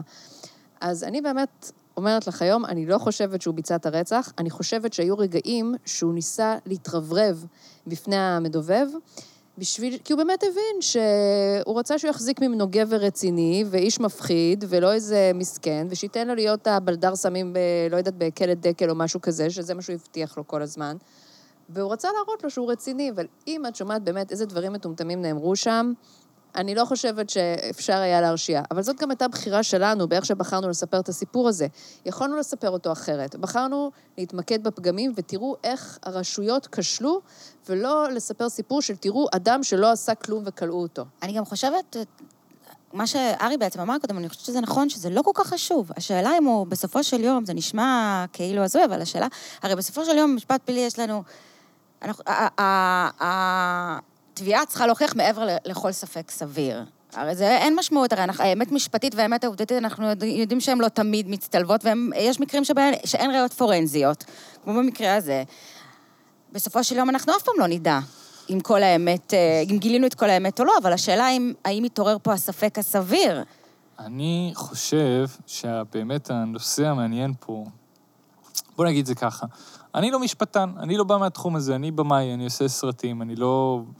ו- ו- ואני למדתי את התחום הזה רק דרך העבודה שלי. באמת עשיתי עבודת מחקר די רצינית, ואני חושב שמה שאני ראיתי בעולם הזה, בתור דווקא מי שבא אליו בתור אאוטסיידר, זה שאנחנו, זה לא באמת משנה מה בן אדם אחד אה, חושב, אם אני חושב שהוא עשה את זה או לא חושב. השאלה מה אפשר להוכיח. עכשיו, בסופו של דבר, ברגע שאין לך ראייה פורנזית, ונראה לי שזה תקף לרוב התיקים שנידונים בבית משפט, אין לך איזו ראייה חד משמעית לכאן או לכאן, אתה נשאר בסוף עם סיפורים. ומערכת המשפט, קצת כמו המדיום הקולנועי, זה מדיום של סיפורים. זאת אומרת, יש לך אה, את התביעה ויש לך את ההגנה, והם, כל אחד מנסח איזשהו סיפור אחר. ויש לך את השופט שבסופו של דבר מקשיב לסיפור שהתביעה מספרת, ומקשיב לסיפור שההגנה מספרת, והוא צריך להחליט איזה סיפור יותר משכנע אותו. והבעיה בזה, זה שאנחנו כבני אדם, אין לנו באמת את היכולת להבדיל בין סיפור אמיתי לבין סיפור שקרי. אין לנו. הודעת שווא והודעת אמת, הרבה פעמים יראו בדיוק אותו דבר. ועולה השאלה, אז איך באמת, כשיש לנו רק סיפור, שגם הודעה זה סיפור, זה סיפור שבן אדם מספר על עצמו, איך אנחנו יכולים לדעת אם הסיפור הזה הוא אמיתי או לא? וזאת שאלה שמאוד מטרידה אותי, ו... אמ, אפשר להרחיב על זה את הדיבור. אז זהו, אז בוא, בוא, אפשר, בוא נרחיב את הדיבור דרך אה, הפרויקטים האחרים שלך. כן. אה, שבאמת, אה, שאלה מעניינת לפסיכולוגית שלך, ארי, זה מדוע אתה עוסק אך ורק ב- בנושאים האלה לאחרונה. אני לא הולך לפסיכולוגית. אולי- אה, אולי זאת נצא- הבעיה, אז אולי? כדאי. סליחה, אני אה, תוך כדי עם הביס. אבל בואו נדבר שנייה, בכל זאת אנחנו חייבים להזכיר את אה, זדורוב, אין מה לעשות. כן. אה, אני חושבת שאין מישהו שחי בארץ בשנים האחרונות ולא מכיר את הסיפור הזה. אה, ממש בקצרה, דצמבר 2006, אה, נרצחת תאיר ראדה, שהייתה בערך בת 13 בשירותי הבנות של בית ספר נופי גולן בקצרין. אה, זדורוב, אה, שעבד באותו זמן, זה היום האחרון בעבודה שלו, הוא עסק בריצוף המקלט, נכון? אה, הוא, הוא בהתחלה סתם מתושאל, ואחר כך נחקר באזהרה בגלל כל מיני סתירות, שהוא, בגלל שהוא סיפר שהוא זרק את המכנסיים שלו מאותו יום, נכון. ובגלל שהוא נושא סכין. אז באיזשהו שלב הוא, הוא נחקר כבר באזהרה, וגם הוא, אה, שמים לו מדובב בתא, ארתור, נכון. המדובב, שכעבור כמה ימים, הרבה פחות, אגב, מאלישע, נכון? הרבה פחות ימים, סך הכל. הרבה פחות, אבל גם, אגב, יחסית הרבה. זאת אומרת, ההודעה שלו הגיעה אחרי משהו כמו עשרה ימי דיבוב, שזה גם נחשב הרבה. כן? כן, לפי המומחים שאנחנו דיברנו איתם, דווקא ב... ב... כשעבדנו על, המון, אה, על התחקיר. ש- על אלישע, דיברנו עם כל מיני מפעילי מדובבים, אנשים שבאים מתוך המערכת, והם אומרים, בדרך כלל, אם הבן אדם עשה, ביצע את המעשה, אתה מצפה שהוא יודע למדובב אחרי יומיים, שלושה. שבוע זה נחשב כאילו דיבוב ארוך. אהה. טוב, אז אצל אלישע זה ממש היה אוף דה צ'ארטס. אני מבינה. אז פה יש לנו משהו כמו שבוע עשרה ימים עד שהוא מודה. נכון. אה, צריך להגיד גם שעוד לפני ההודעה שהוא אה, נותן למדובב, הוא כבר אומר לחוקרים שאולי הוא לא זוכר. אולי הוא עשה את זה ולא זוכר, הוא זורק איזה משהו כזה, אחר כן. כך נותן הודעה, אחר כך נותן הודעה גם בפני משטרה, נכון? כן. בפני החוקרים. נכון. חוזר בו, נותן שוב, שחזור, ואז מחליף סנגור וחוזר בו לחלוטין. כן. זה בערך ה... אני בכוונה מקצרת, כי באמת אני מניחה שאנחנו כן. רובנו יודעים את הפרטים. אה, על אף שזה באמת סיפור סופר מעניין, אין ספק. אה, שגם הוא אה, מגיע לערעור בבית המשפט העליון, רק שהערעור הזה נדחה. אה, בפסק דין של 292 עמודים, זה בין פסקי הדין הארוכים ביותר שניתנו אי פעם. צריך להגיד, פסק דין עם עמדת מיעוט, ראש הרכב השופטים דנציגר, גם מהמם. זה סביר להניח שרובנו יודעים, אה, רצה לזכות את זדורוב, ובעצם הורשע על סמך דעת הרוב של שני שופטים נגד שופט אחד, שזה לא דבר שקורה הרבה בתיקי רצח, צריך להגיד. רוב תיקי הרצח מסתיימים בהרשעה פה אחד. וגם יש פה שאלה, שהיא שאלה מעניינת, בעצם האם עצם זה ששופט אחד חושב שצריך לזכות, האם זה לא ספק סביר כשלעצמו? שזו אני- שאלה מעניינת. שאני חושב שהיא שאלה די ברורה, אין ספק שזה ספק סביר. אה, זאת אומרת... זהו, זה לא בשיטת המשפט שלנו, כאילו, בשיטת המשפט יש שלנו פה זה לא בעיה- נחשב. יש פה איזו בעיה בחוק שצריך לתקן אותה, אני חושב, מהמם. ובאמת... היו ניסיונות. ו- והיו ניסיונות, ויש יש הצעות חוק שכל הזמן קמות ונופלות, אה, אבל אין ספק שאם שופט אחד מתוך שלושה, בעיניי אין ספק, חושב שצריך לזכות את הבן אדם, אז אין פה ודאות... אה, די בכך בשביל לה- להקים די- את אותו די, בכ, ספק די בכך בשביל, כן, בדיוק, לעורר ספק סביר, ואנחנו יכולים לחשוב על שיטות משפט אחרות, כמו השיטה האמריקאית, ששם צריך 12 חברים מושבעים שיחליטו פה אחד שהבן אדם הוא הרוצח. מספיק שיש לך חבר מושבעים אחד מתוך ה-12 האלה ש, שלא משתכנע, והבן אדם, המשפט נופל. מצד שני, לי יש הרבה דברים להגיד גם על מושבעים, והעובדה שזה נראה לי ספק. ברברי לחלוטין. אפשר להתווכח עם השיטה, כן, ואיזו שיטה אבל- יותר טובה, אבל עדיין דורשים החלטה פה הרציונל, אחד. נכון, הרציונל של בעצם, של, של אה, רף ההוכחה, נטל כן. ההוכחה של ספק סביר, אין ספק. אה, זאת אומרת, גודל הנטל. אה, אז, אז- אז באמת אה, דנציגר אה, מזכה, אבל לא לפני, זאת אומרת, הפסק הדין הזה הוא פסק הדין מאוד ארוך, בעיקר של דנציגר, כי הוא הופך כל אבן, והשורה התחתונה שלו היא שזה זיכוי כפסע מהרשעה, הוא מדגיש את זה, והוא אומר, צריכה להיות, אה, באמת, צריך להיות צירוף מקרים, אני חושבת שאני, יש לי פה את הציטוט, כן, הוא אומר ככה, רצף של אה, צירופי מקרים. האפשרות שהמערער הורשע על לא עוול בכפו מחייבת התרחשות של סדרת צירופי מקרים נדירה.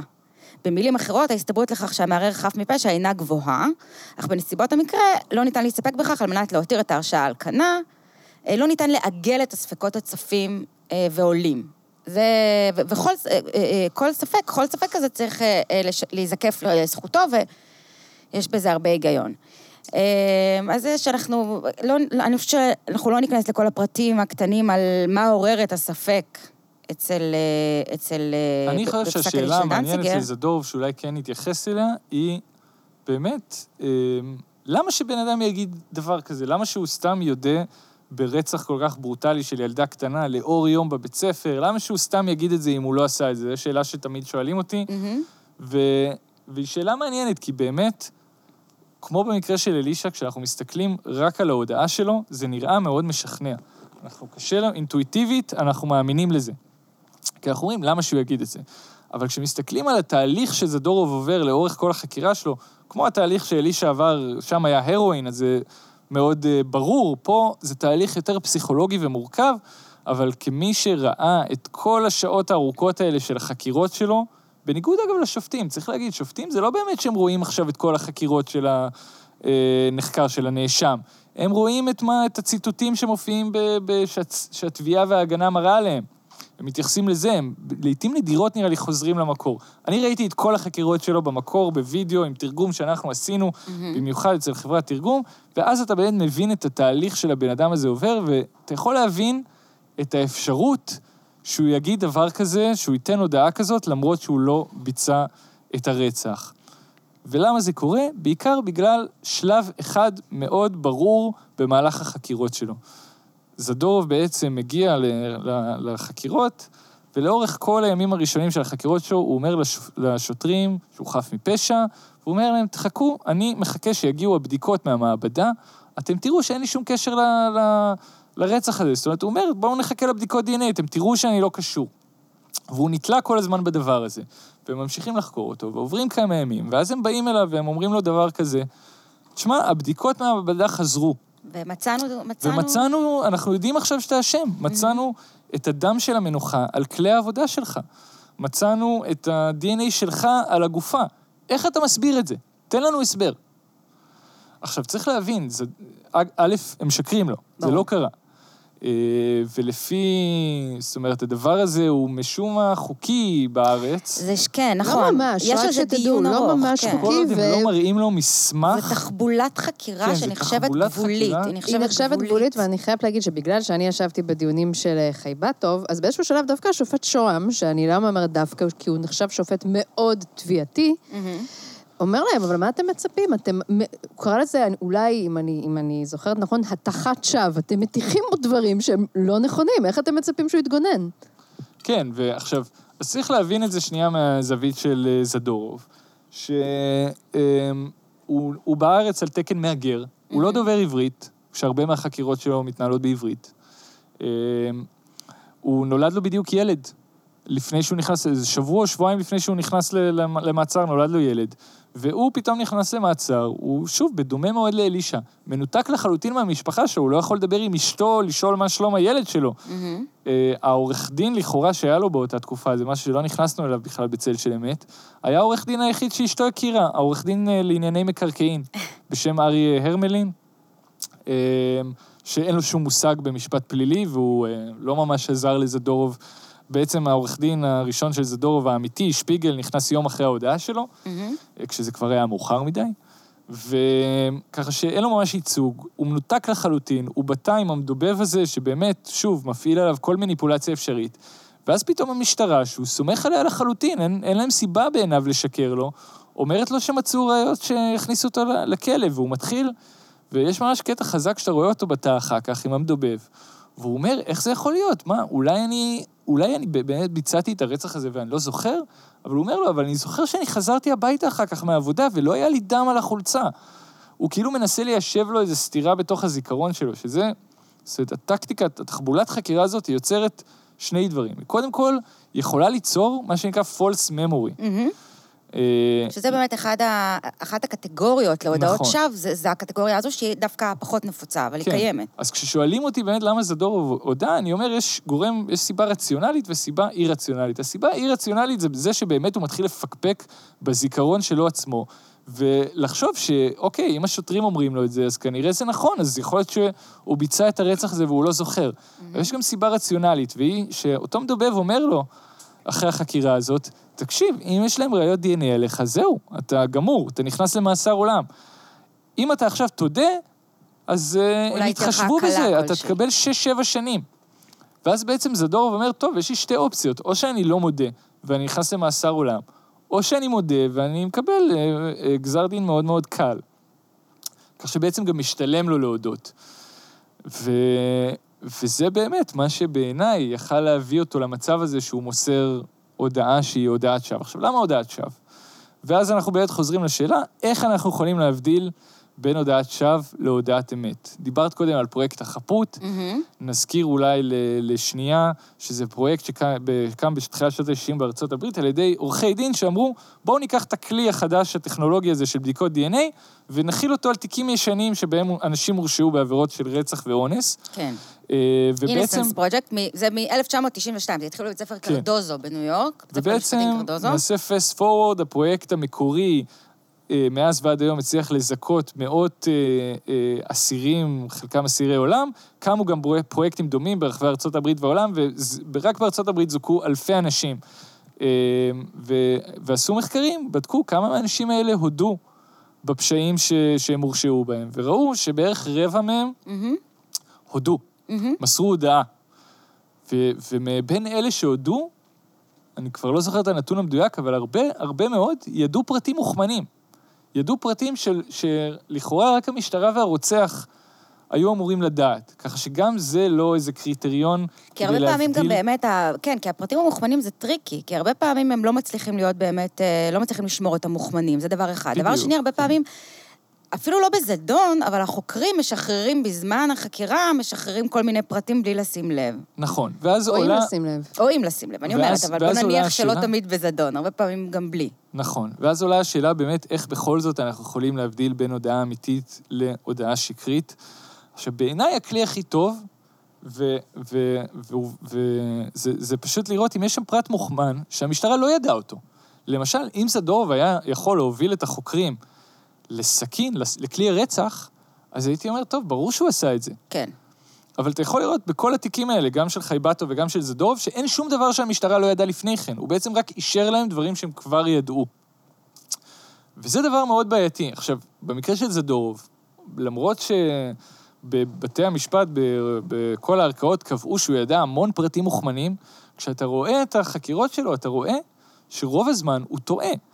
הוא, אגב, אמרת, אמרת להם שהוא היה מוכן להודות למשטרה, הוא באמת בא אל השוטרים בשלב הזה שהוא כבר רוצה להודות, הוא בא אליהם והוא אומר להם, תקשיבו, אני רוצה להודות, אבל אני לא יודע איך הרצח קרה.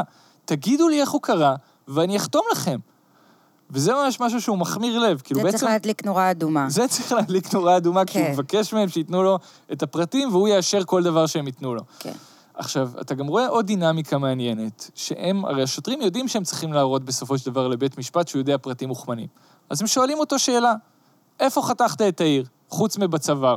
הוא אומר משהו שלא קרה. אז הוא מתחיל להגיד להם... במותן. מתחיל, כן, הוא מתחיל להגיד במותן, בבטן, באזור התוספתן, ואז הם אומרים לו, רומן, אתה משקר לנו עכשיו, תגיד את האמת. והוא מבין שהתשובה שהוא נתן היא לא נכונה, אז הוא משנה גרסה. וככה עוד פעם ועוד פעם, עד שמגיעים לכל התשובות שהם רוצים ממנו, ובסופו של דבר בית, מש... בית המשפט מתייחס לתשובות האלה שהוא נתן, ואומר, הנה, הוא ידע, הוא ידע את כל הדברים. הדבר היחיד שאני חושב שזדורוב באמת ידע על הרצח, זה באיזה תא הוא היה, מבין ארבעה תאים. זה הדבר היחיד שבאמת, וש... ושהיא לבשה ג'ינס. אבל זה לא פרטים שכל כך... אה, אה, בלתי הגיוני שהוא ידע. כן, שלבשה ג'ינס זה בכלל לא, זה לא כן. בלתי סביר. עכשיו... אה, אבל, אבל כן צריך להגיד, כמה דברים בכל זאת, אמ, שעוד פעם, אנחנו עוד פעם חוזרים לעניין אם אנחנו חושבים שהוא, שהוא חף מפשע או לא, שאני כן. בעיניי זה באמת הסוגיה הפחות רלוונטית, וגם אני לא חושבת שבאמת יש לנו כלים עד הסוף לדעת את זה. נכון. אמ, אבל בכל זאת היו שם גם כמה דברים, כמו שאומר, כמו, ש, כמו שכתב אה, השופט דנציגר, אה, באמת צריכה להיות פה, צריך להיות לו ביש מזל אדיר לזדורוב. כי גם המכנסיים ש... שהוא זרק, וגם נכון. הסכין ש... שהוא זרק, וגם... הס... אה, או הסכין שהוא לא זרק. מצאו אגב את הסכין היפנית שהוא עבד איתה, היא פשוט לא, לא היה משוננת. עליה שום... לא, היא לא משוננת כי... כי היא לא משוננת. וזה גם, זה גם, כן, זה פרט שלא מתיישב באמת. זה פרט שלא אה, מתיישב, כן, הפרטים, אבל זה לא אומר שהוא זרק ש... את הסכין האמיתית, יכול להיות שזה... כאילו, זאת הסכין היפנית שהוא דיבר עליה, היא פשוט באמת לא כלי הרצח. ו... אבל בכל זאת, בהודעה עצמה, אה, או לפחות באחת מהן, כן, שהוא מדבר עם המדובב, אז בכל זאת יש שם... אה, זה נראה כן משהו מאוד אותנטי, כשהוא מדבר בלחש, נכון שהוא אומר דברים בלחש, ואז בקול רם אומר, אה, אני, אבל אני לא עשיתי את זה, ואז עוד פעם לוחש ומספר כל מיני פרטים, ואומר, הילדה הזאתי, וראיתי אותה, והשירותים, והוא מספר, הוא כן יושב ומספר למדובב סיפור שלם. כן. השאלה, שוב, מה זה אומר נראה מאוד אותנטי? זה בעייתי. נכון, כי שוב, אנחנו רואים, הנה, שהמון אנשים הורשעו על סמך הודעות, אבל התברר שאלה הודעות שווא, אז איך אפשר לדעת מתי משהו נראה אותנטי? עכשיו, אני נגיד דיברתי על הנושא הזה עם יצחק אילן, סגן ראש השב"כ, שהתגייס כידוע להגנתו של זדורוב, הוא דובר רוסית, הוא גיאורגי במקור שלו, אז הוא גם מבין את כל החקירות והוא ראה את כולם. לגמרי פרו בונו לקח על עצמו את התיק הזה, והוא השתכנע לחלוטין שזה דור חף מפשע. והוא אומר, כמי שחקר בשב"כ אה, מאות ואלפי אה, נחקרים, הוא אומר, תשמע, כשבן אדם מחליט שהוא הולך להודות הודעת שווא, הוא נכנס לדמות, הוא משחק, הוא יודע שהוא צריך לשכנע. הוא משתכנע שזה מה שיעזור לו, מה שימלט אותו מהמצב שהוא נקלע אליו, ואז הוא צריך לתת שואו. ואז אם את מסתכלת על הרכישות האלה, ועל כל הסיטואציה הזאת בתא, זה יכול גם להיקרא ככה, כאיזשהו משחק כזה שהוא נותן. שוב, אי אפשר לדעת, זה יכול להתפרש לכאן או לכאן, וברגע שהדברים יכולים להתפרש לכאן או לכאן, אין ספק שיש ספק. יש ספק. אמ, אז מה שמעניין הוא, למה בסופו של יום יש... זה דורוב, גרם לכולנו מאוד להתעניין בו, אה, לא הוא עצמו, אבל המקרה גרם, אנחנו מאוד מאוד מתעניינים בו, והוא לא יורד מסדר היום כבר המון שנים. יש קבוצת פייסבוק של 250 אה, אלף חברים. הקבוצה הכי גדולה בישראל. והוא באמת מעורר המון עניין. זה צבא האמת של ארי. אה, ויש מאמר של דוקטור אסף ארדוף, שממש מהזמן האחרון, שהכותרת שלו זה הרומן שאינו נגמר והנרטיב שאינו מוכר, צללים של ספק ציבורי בעקבות תיק זדורוב. אה, אולי זה נרטיב שאינו מוכר בעצם, אני לא בטוחה. אמ, והוא מנסה להבין מה דווקא בסיפור. הוא אומר, בשנת 2006 נרצחו למעלה מ-150 אנשים בישראל. התשובה מאוד פשוטה. מה לדעתך? כן. א', הנסיבות הבאמת חריגות של הרצח. זו ילדה שמוצאים אותה בתוך תא שנעול מבפנים בשירותים של בית הספר, שהיא נרצחה שם בצורה מאוד מזעזעת לאור יום, ואף אחד לא שמע ולא ראה כלום. זה כבר איזה משהו שהוא כמעט מיסטי, הוא כאילו מסתורי ברמות נכון. על. תחשבי שה- שהתאיר עדה הקודמת הייתה נאוה אלימלך, מהמם. מבחינת ההד שזה עשה בציבור, כן. ועכשיו תסתכלי על הדמיון בין שני המקרים. נכון. זה משהו באיך שזה נעשה, זה... חוץ מזה שאני באמת טוענת שלסיפור הזה יש איזושהי, איזשהו כוח אה, מגי מיסטי שאנחנו לא יכולים להבין, כי אני יכולה להגיד לך ש... למשל, זדורוב זה שם שאת אומרת אותו, והופ, הרייטינג שלך קופץ. זה יודע כל מי שעובד בטלוויזיה. זה פשוט דבר מקפיץ רייטינג. כל אייטם על זדורוב, אנשים תמיד בטירוף עליו.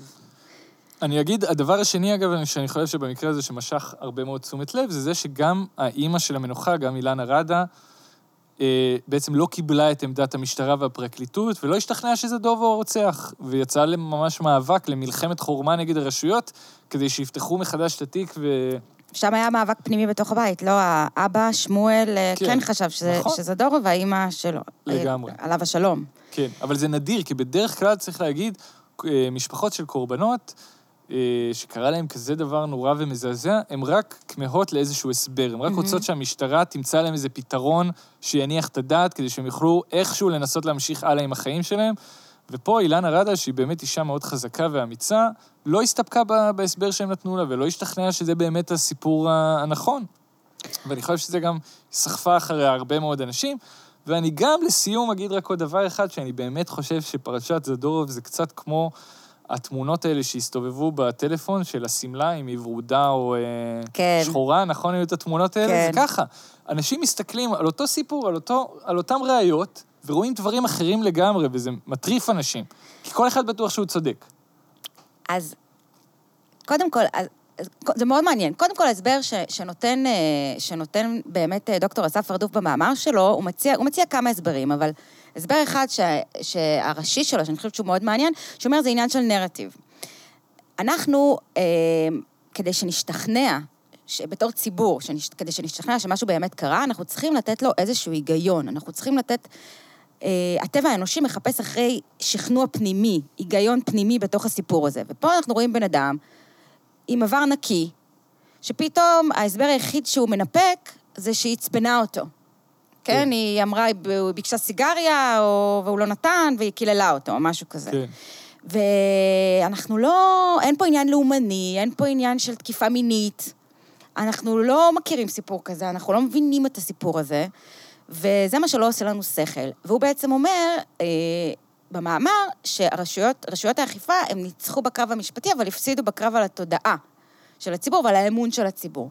וזה מביא אותי באמת, קודם כל, לפני ש... אני רוצה שהשאלה החשובה פה בעיניי, ואני מניחה ששואלים אתכם את זה הרבה, אבל השאלה החשובה בעיניי פה זה האם אין פה פגיעה, ברגע שבעצם התקשורת עושה עבודה של אה, חוקרים, ועושה עבודה של בתי משפט, ונותנת אה, סיפור אלטרנטיבי. זאת אומרת, זה מה שבאמת הוא הורשע בפועל, והנה אני אתן לכם סיפור אלטרנטיבי, אולי הוא לא אשם. אה, ואז יש 250 אלף אנשים בקבוצת פייסבוק, ועוד הרבה שלא בקבוצת פייסבוק, שמאמינים לסיפור הזה. האם זה לא מייצר פגיעה באמון במערכת המשפט, ובטח על הרקע היום שאנחנו נמצאים, שהיום ב- בייחוד על הרקע של, אה, של השר אה, אוחנה אה, מדבר על הפרקליטות שבתוך הפרקליטות, ו, וראש הממשלה, ורק לנגח גם את, גם את המשטרה, גם את הפרקליטות וגם את בתי המשפט. זה בעצם כפרי בשל אצל, אצל פוליטיקאים. תראי, זה היה נורא, זה היה עושה את זה מאוד קל, אם הגופים האלה היו יודעים להודות שהם טועים לפעמים. מי שהיום הוא המשנה לפרקליט המדינה, מומי למברגר, היה פרקליט מחוז דרום לפני הרבה מאוד שנים. וחגית לרנאו, סנגורית, באה אליו עם החומרים של ההרואין ושל הכל, והייתה בטוחה שזה יזעזע לו את אמות הסיפים והוא מיד יסגור את התיק, זה לא קרה. הפרקליטות במשך הרבה מאוד שנים התנהלה בצורה יהירה, וגם, והמשטרה, אני בכלל לא מדברת, כי הדעה שלי עליהם הרבה יותר חמורה, התנהלה בצורה יהירה, התנהלה בצורה של אה, אה, חפה משגיאות, התאהבה בקונספציות של עצמה כל פעם מחדש. והיא הובילה אותנו היום למקום שהיום אני באמת מפחדת מהפגיעה ביוקרתה של הפרקליטות, ותמיד אני אומרת, ויש לי תמיד אה, ויכוח כזה עם דובר משרד המשפטים, כשבזמן שעברנו, עבדנו לסרט עם חב"ד, כמובן הצענו להם להתראיין, כמובן הם לא רצו, אמרתי לו, אתה יודע, פשוט בואו ותודו שטעיתם. תקבלו את הערעור, הרי אתם תחטפו כאן זיכוי. לא, לא נקבל זיכוי, לא שום דבר. עוד התערבות שאני צריכה לגבות את הכסף ש... שמגיע לי. אמ, וזה בדיוק העניין. עכשיו, אומרים להחליש את מערכת אכיפת החוק, אבל אני חושבת שהתפקיד שלי, בתור מי שראתה עוול שנעשה לבן אדם שהמערכת...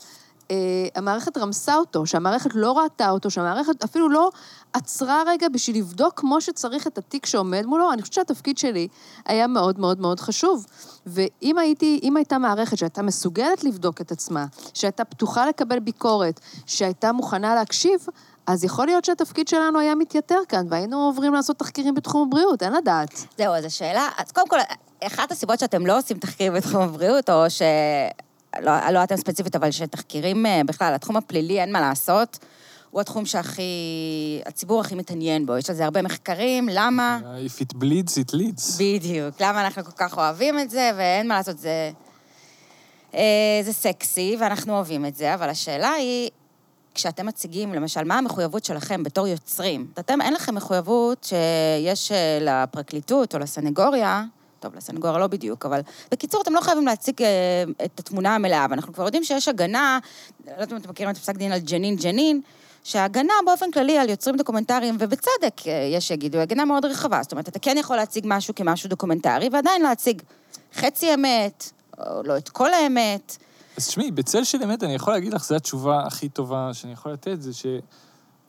זאת אומרת, עשינו מעל ומעבר כל מה שיכול להידרש מיוצר דוקומנטרי. זאת אומרת, הבאנו את כל הזוויות, כולל לתת במה מאוד רחבה לנרטיב של המשטרה והפרקליטות, שבאמת, אה, ולהראות את ההודעה שלו, דיברנו על הכל, הבאנו גם את הצד שלהם. אין, לא הייתה לאף אחד טענה שלא עשינו את זה, וגם הבאנו... היו הרבה טענות, אה, אני זוכרת אה, שדרוקר כתב על זה. בסדר, דרוקר... שי ניצן, סכנה לדמוקרטיה, נכון? פגיעה בדמוקרטיה. נכון. שבגלל זה אני אומר, שי ניצן כינה את הסדרה סכנה לדמוקרטיה. סכנה לדמוקרטיה, כן.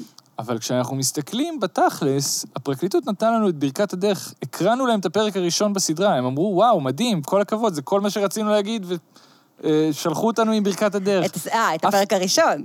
כן, את הפרק הראשון ואת כל הציטוטים שלהם בכל שאר הפרקים. Mm. כן, בסדר, אבל הם לא אמרו שמשהו חסר, או כן, למה כן. לא הכנסתם את זה, או... כן. וגם אף אחד לא טען מעולם בפרקליטות, או במשטרה, או איפשהו, שהיה איזה פרט שאמרנו שהוא לא נכון, או שהסתרנו משהו. אף אחד לא טען את זה לגבינו. ככה שהטענה שאנחנו סכנה לדמוקרטיה, היא בכלל לא באה מהמקום הזה. היא באה מהמקום שהעזנו להטיל ספק, לא להגיד שהפסק דין היה שגוי או משהו, אבל הטלנו ספק. עכשיו, בעיניי הטלת ספק זה הדבר אולי הכי חשוב בחברה דמוקרטית. לא רק שהוא לא מסכן את הדמוקרטיה, הוא, הוא, היא מחייבת אותו. צריך להטיל ספק בכל דבר, גם במערכת המשפט שלנו, ואנחנו יודעים ששופטים עושים טעויות, זה קורה. ו, ומי יתפוס אותם בטעויות האלה, ומי ידע לתקן את הטעויות האלה, אם לא התקשורת, אם לא הרשות הרביעית, כמו שהיא. הרשות הרביעית, נכון, אבל יש פה משהו שהוא קצת לא פרי, במובן הזה של מי שיש לו אה, אפיל, מי שעושה רעש, מי שעושה עדים, מי שאיכשהו תופס את דעת הקהל, ואני חושבת שיש דוגמה מאוד טובה מזה, שאתם בטוח ראיתם את הסדרה של Paradise Lost, גן עדן האבוד, אה, שזו סדרת סרטים מדהימה, נכון. אני חושבת, בז'אנר הזה, שנעשתה, מי שלא מכיר, זה בארצות הברית, בווסט ממפיס, שזה, ווסט ממפיס ארקנסו, שזה חור. חור תחת. כן, של רדנקים. אמ, אז בשנת 93 נרצחו שלושה ילדים בני שמונה, אחרי יממה נמצאו גופותיהם המרוטשות, ונעצרו אה, שלושה נערים. בעקבות אה, הודעה של אחד מהם, ג'סי מיסקלי, שהוא בעצם היה בעל אינטליגנציה גבולית, כן. יענו על גבול הפיגור. אמיתי. והוא אבל נותן... מה שעמד לרעתם זה שהם כולם שמרו מטאליקה, נכון. והיו פריקים, ולבשו בגדים שחורים. נכון, בייחוד דמיאן אקולס, שהוא אה, אה, היה הילד הכי מבוגר בחבורה, אני חושבת שהוא היה בן 17 באותו זמן, וישבו, מפה לשם, ישבו 18 שנה בכלא, ובעצם בעקבות סדרת הסרטים הזאת, מה שקרה, הסרט הראשון יצא בשנת 96. והוא כבר עורר הדים, הוא גם היה עשוי מאוד טוב, וזה גם היה, קיבלו גישה בלתי אמצעית מדהימה לקייס, וזה זכה להמון תעודה ציבורית. וג'וני דפ ואדי ודר, ומי לא תרם והזרים כספים. וכעבור 18 שנה אחרי כל הכספים, אה, וכשהיה באמת, גם היה תעודה ציבורית, וגם היה מספיק, עוד פעם, זה המון פעמים עניין של כסף בשביל להביא את המומחים הכי טובים, שיערערו על המומחים הלא טובים שהביאה התביעה. זה, זה הזמן להגיד איזה מזל שיש סנגוריה ציבורית במדינת ישראל. הסנגוריה הציבורית אה. שאת- שלפי, מהסיפור שלך, היא מדהימה. בסיפור שלי הייתה מדהימה, ואני לא חושבת שאף עורך דין פרטי היה יכול לעשות את מה שהסנגוריה הציבורית עשתה שם. אז פה, מה שקרה עם השלישייה הזו, ומה ש... ואני אפתח סוגריים נחמדים, אה, לא כך נחמדים, אבל בארצות הברית יש מה שנקרא אלפורד פלי. נכון. שזה... אתה, אתה רוצה לספר לנו מה זה? בעצם, בסופו של דבר, מה שעשו איתם זה איזשהו אה, תרגיל כזה. בעצם התביעה הסכימה לשחרר אותם, אם הם חותמים על הצהרה שבה הם מודים שהם ביצעו את הפשע. שזה זה משהו שהוא פרדוקסלי קצת. כן, אז זה לא בדיוק, זה, זה לא בדיוק כך. קוראים לזה אלפורד פלי, זה עסקת טיעון על שם אלפורד, שזה זה על שם קייס משנת 1970 של צפון קרוליינה נגד אה, אותו אלפורד, אה, הנרי אלפורד, שהוא אשם ברצח מדרגה ראשונה, ואז בצפון קרוליינה היה חוק שאם אתה מודה ואתה מורשע, אתה אוטומטית מקבל עונש מוות. ולכן הוא רצה אה, לא להודות. זה הגיע לבית משפט עליון, ואז יצרו איזה מין אה. פיקציה, שבעצם אתה לא מודה שעשית, אבל אתה מודה שיש מספיק ראיות כדי להרשיע אותך. זאת אומרת, אם זה יגיע לבית משפט, אתה תורשע, אבל אתה עומד על חפותך. עכשיו, זה מין... באמת זו קונסטרוקציה מוזרה. מה היא מאפשרת? זה ש... מה, מה השימוש הלא תקין שעושים בה, ועשו בה באמת במקרה הזה של, של השלישייה מווסט ממפיס? זה בעצם מאפשר, ברגע שאתה מוד- מודה שיש מספיק ראיות למדינה בשביל להרשיע אותך, אתה לא יכול לתבוע אחר כך את המדינה בפיצויים, אה, ולקבל פיצויים אה, במשפט אזרחי על כל השנים שבילית בכלא, כי אפשר היה להרשיע אותך, וזה קצת עקום, אה, אבל זהו, אני סוגרת סוגריים. עכשיו, למה בעצם המקרה הזה הוא מעניין? עוד פעם, כי זה מקרה שמראה לך שברגע שיש מספיק תהודה, המקרה מספיק מעניין. כמו במקרה הזה, גם פה היו ילדים. גם פה זה ילדים. ילדים זה תמיד, אה, מי רוצח. שלושה ילדים בני שמונה. והשאלה אם, גם שם אני, אני מזכירה לך שכמו שאתם עשיתם אה, עם, אה, עם אה, א' ק', אז גם שם, ב, בסדרה הזו, אני, במרכאות כפולות, מפילים את האשמה על, או מחפשים עוד כיוונים למי כן היה יכול לעשות את זה. כן, אבל יש גם הבדל מאוד חשוב. שם, עד כמה שאני זוכר, בסרט הראשון בסדרה הזו, הייתה טרילוגיה, הם בעצם רמזו מאוד בצ- בצורה בוטה שאבא של אחד הילדים האלה נכון. ביצע את הרצח. עכשיו, נכון. למה? כי הוא היה איזה מין נוצרי אוונגליסט איזוטרי שהשתתף בכל מיני טקסים דתיים מוזרים, הוא והיו היה כל איש מיני מוזר באופן וידאוים... כללי. כן, הוא היה איש כן. מוזר, אבל כן. זה לא שהיו להם ראיות. לא. אנחנו הסתמכנו על ראיות. אנחנו הצגנו בעצם תשתית ראייתית, שמעולם לא עלתה לדיון בבית משפט.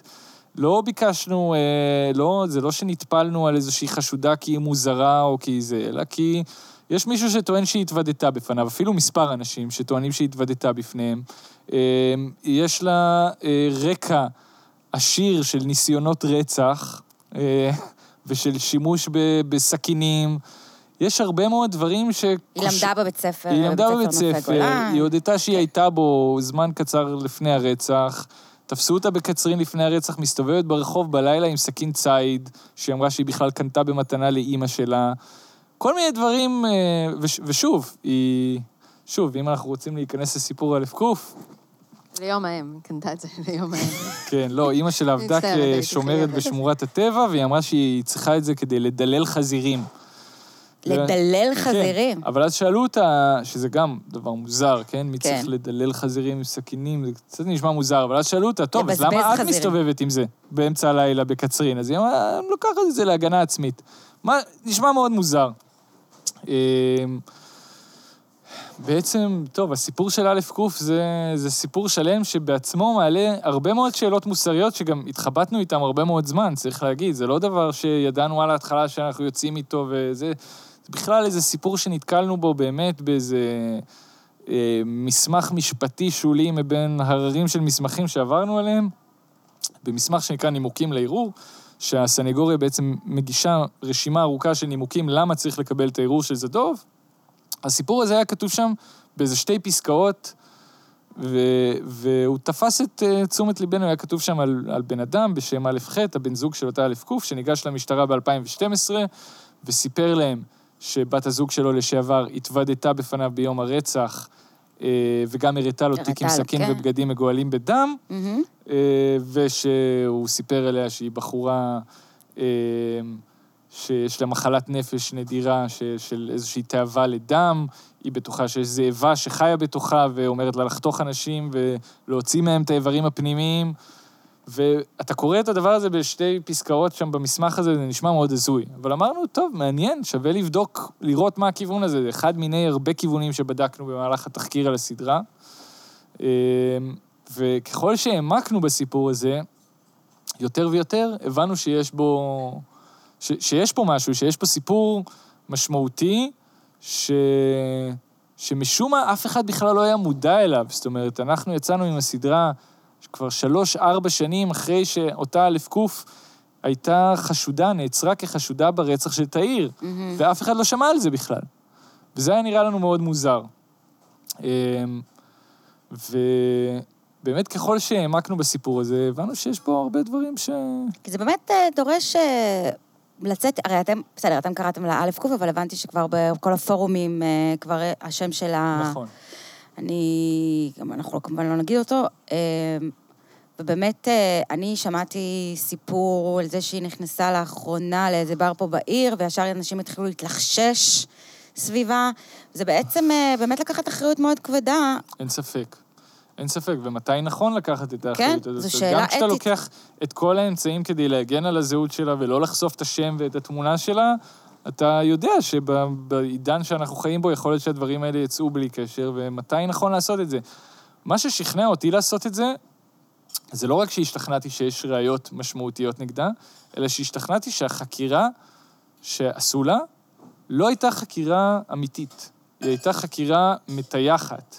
וזה משהו שאני לא אומר אותו בקלות, אבל אני חושב שהבעיה מתחילה בזה ששני הגופים שהיו אמונים על החקירה הזאת, היו... כבר אה, היה להם... ימ"ר צפון mm-hmm. ופרקליטות מחוז צפון. זאת אומרת, שני הגופים שבעצם הרשיעו את זדורוב. עכשיו צריכים לבדוק את התלונה של אותו בן אדם ולראות אם הבחורה הזאת היא באמת הרוצחת האמיתית, ואולי מי שהם הכניסו לכלא, והוא יושב שם כבר שש שנים, אז היה שש שנים, היום זה כבר 12 או 13, אה, יכול להיות שהם הכניסו את הבן אדם הלא נכון, וברור שהגופים האלה לא יכולים באמת לנהל חקירה אמיתית ואובייקטיבית, ואתה רואה את זה ב, ב, בכל ההתנהלות של החקירה הזאת, וזה באמת היה הדבר שהכי זעזע אותי. זאת אומרת, עצם זה ש... אה, א', ח', אה, הרי בא עם הסיפור שלו למשטרה, ואתה רואה שהחקירה נגדו היא חקירה מאוד מאוד אלימה, שנועדה לגרום לו להודות שהוא שיקר, והוא לא מוכן, הוא לא חוזר בו מהגרסה שלו לאורך כל החקירות המאוד קשות שהוא עבר. לעומת זאת, החקירה מולה היא חקירה מאוד מלטפת. לא מאמתים אותה עם שום דבר, עם, עם שום אה, עובדה קשה, לא לוחצים עליה, משחררים אותה למעצר בית מהר מאוד, ובזמן שהיא במעצר בית, היא יוצאת יום אחד מהבית שלה, חמושה בשבר של בקבוק זכוכית ובסכין. הולכת לאקס שלה? והולכת למישהו, כן, לא בדיוק אקס, איזה מכר שהיה לה, שהיה ביניהם איזה קשר, mm-hmm. לאורך תקופה מסוימת, והיא מנסה לרצוח אותו. מנסה לשסף את גרונו, צריך להגיד. ואז אה, היא מנסה, ואז שוט... הוא, מצ... הוא היה בחור גדול והצליח להדוף אותה, והתאסף שם... ארי, אתה משום מה מניח שיש אנשים בעולם הזה שלא ראו את כל הסדרה שלך כבר אוקיי, כמה פעמים, אוקיי, אגב. אז אני אקצר. זו הנחה שאין סיבה להניח לא, אותה. לא, המשטרה הגיעה, היא ניסתה לנשוך חתיכה מהצוואר של השוטר, ואז באמת לוקחים אותה לחקירה, והיא פתאום מאשרת את כל הדברים שהיא הכחישה בחקירות שלה, את כל הדברים שאותו בן זוג אמר לה, ש... שיש, שיש זאבה שחיה בתוכה, שהיא רוצה לחתוך אנשים, להוציא להם את האיברים הפנימיים כדי להיכנס לתוכם, כי רק ככה היא תחווה את השקט שהיא מחפשת. זה באמת מטורף שה- שהחוט, אתה, אתה חושב שזה קצה חוט, שהיה צריך, מה זה למשוך אותו? מה זה למצות את הקו חקירה בדיוק, הזה לכל פתאום אתה הפחות? אומר, הנה, הב- הבחורה הזאת הודתה שהיא שיקרה לכם לאורך כל החקירות שלה לפני שנייה, והיית היית חושבת שזה ידרבן את השוטרים לחזור לחקור אותה על תאיר, אבל לא, הם סוגרים את החקירה, מעמידים אותה לדין על ניסיון פציעה באותו מכר, למרות שהיא אמרה שהיא רצתה להוציא לו את האיברים הפנימיים. כאילו, אין יותר ניסיון רצח מזה. אה, ו- ובעצם מבקשים, אגב, כמה חוות דעת פסיכיאטריות עד שהם משיגים חוות דעת שאומרת שהיא לא כשירה לעמוד מהמם. לדין, ומאשפזים אותה. משהו בהתנהלות הזאת נראה לי מאוד מטריד, ו... וזה היה עוד סיבה שחשבתי שחשוב לחשוף את הסיפור הזה, כי יש מישהו שרוצה להסתיר אותו. אז יש, אני חושבת שיש באמת צד אחד שהוא נהדר בזה, שזה העניין של תמיד להיות ביקורתיים ולהטיל ספק, ואני חושבת שצריך להטיל ספק. אנחנו, באופן כללי, אנחנו צריכים להטיל ספק תמיד, גם במערכות שאנחנו יחסית מאמינים בהן, וגם בטח בכאלה שאנחנו לא, אבל אה, עדיין בית המשפט, היה- בתי המשפט עדיין מערכת שזוכה לאמון הציבור, עדיין באופן יחסי למערכות אחרות, אבל גם בה אנחנו צריכים להטיל ספק כל הזמן, ובטח שבמערכות אחרות.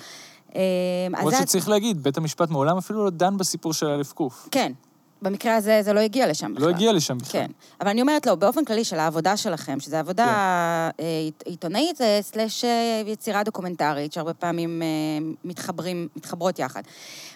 אז הצ... הצד החיובי שזה באמת לדעתי אותה רשות רביעית, שאתם משוללי אינטרס. כמו שאתם אומרים, אותה, אותם חוקרים שכבר הכניסו את... אה, זה לא מדויק שאנחנו משוללי אינטרס, אני אירה לעצמי כאן לא ברגל אלא בראש, ואני אגיד לך שיש לנו אינטרס. רייטינג. רייטינג. כן.